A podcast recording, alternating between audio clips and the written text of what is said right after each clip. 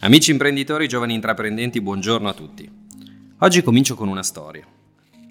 C'era una volta un settore tradizionale dell'economia italiana che però è amato spassionatamente dai giovani.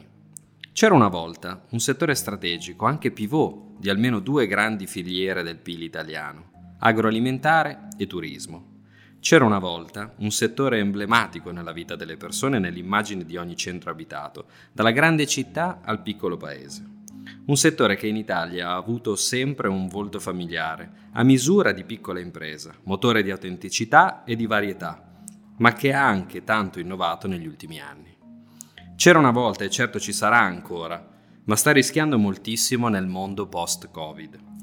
Questo settore è quello dei pubblici esercizi, bar, ristoranti, sale da ballo, stabilimenti balneari, 300.000 attività in tutta Italia per un milione di lavoratori, che hanno subito un lockdown particolarmente severo. Sono stati tra i primi ad essere investiti dai provvedimenti di chiusura e saranno tra gli ultimi a riaprire, il primo giugno. FIPE parla di 34 miliardi di perdite complessive, praticamente una manovra economica in tempi di normalità. In 50.000 rischiano di non aprire più.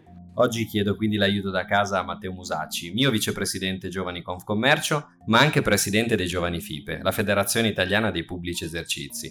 Last but not least, Matteo meraviglioso ristoratore ferrarese. Se siete curiosi cercate a pelle su Instagram. È un conoscitore eccezionale del suo settore. In passato, quando arrivavo in un posto, lo chiamavo sempre per chiedergli i tre ristoranti dove andare a mangiare.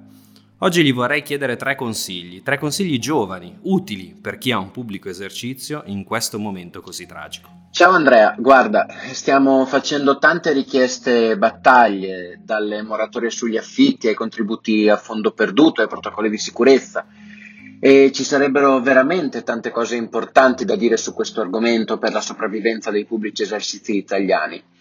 Tu eh, mi chiedi però consigli giovani e quindi provo ad interpretarli con le parole chiave che il nostro gruppo ha cercato di mettere in pratica in questi anni.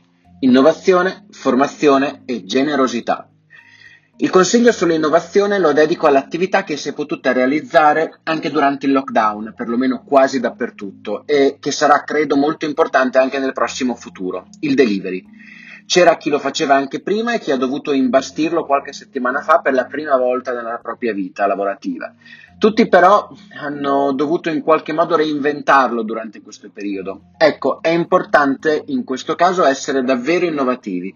Niente potrà sostituire la birra o il cocktail o la pizza con gli amici o l'atmosfera di una cena al ristorante ma il delivery stesso può diventare un'esperienza se viene pensato non come un ripiego, ma come un momento di qualità e di creatività. Il secondo consiglio in tema formazione lo dedico all'attività che ci è stata e mi permetto di aggiungere finalmente concessa nel mese di maggio, cioè la sport.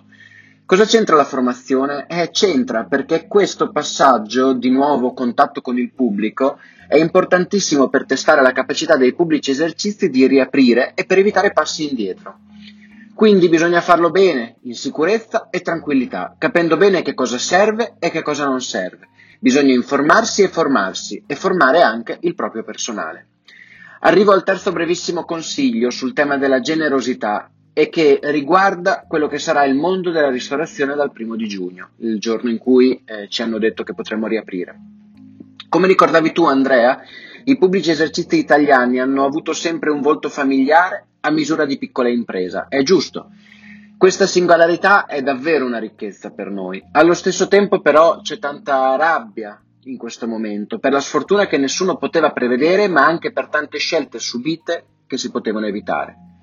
Però i pubblici esercizi italiani sono sempre stati generosi con piccole pratiche quotidiane, penso per esempio al caffè sospeso, oppure grandi gesti eh, che sono nati in questi giorni, cioè i ristoratori che hanno cucinato eh, gratuitamente i pasti per le persone bisognose, ma anche per i medici e sanitari, gli infermieri, gli OS eh, che in questo periodo erano molto impegnate nel fronteggiare l'emergenza. Ecco, ci vuole generosità.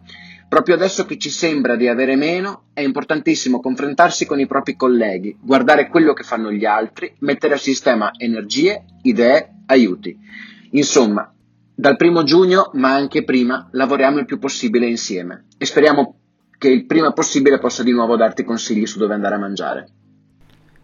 Grazie Matteo, sentiamo tantissimo la vostra mancanza. Ci hai dato però un messaggio forte e una grande presenza di spirito. Innovazione, formazione, generosità. Tre parole chiave che secondo me possono ispirare tanti giovani imprenditori italiani. Ci sentiamo presto!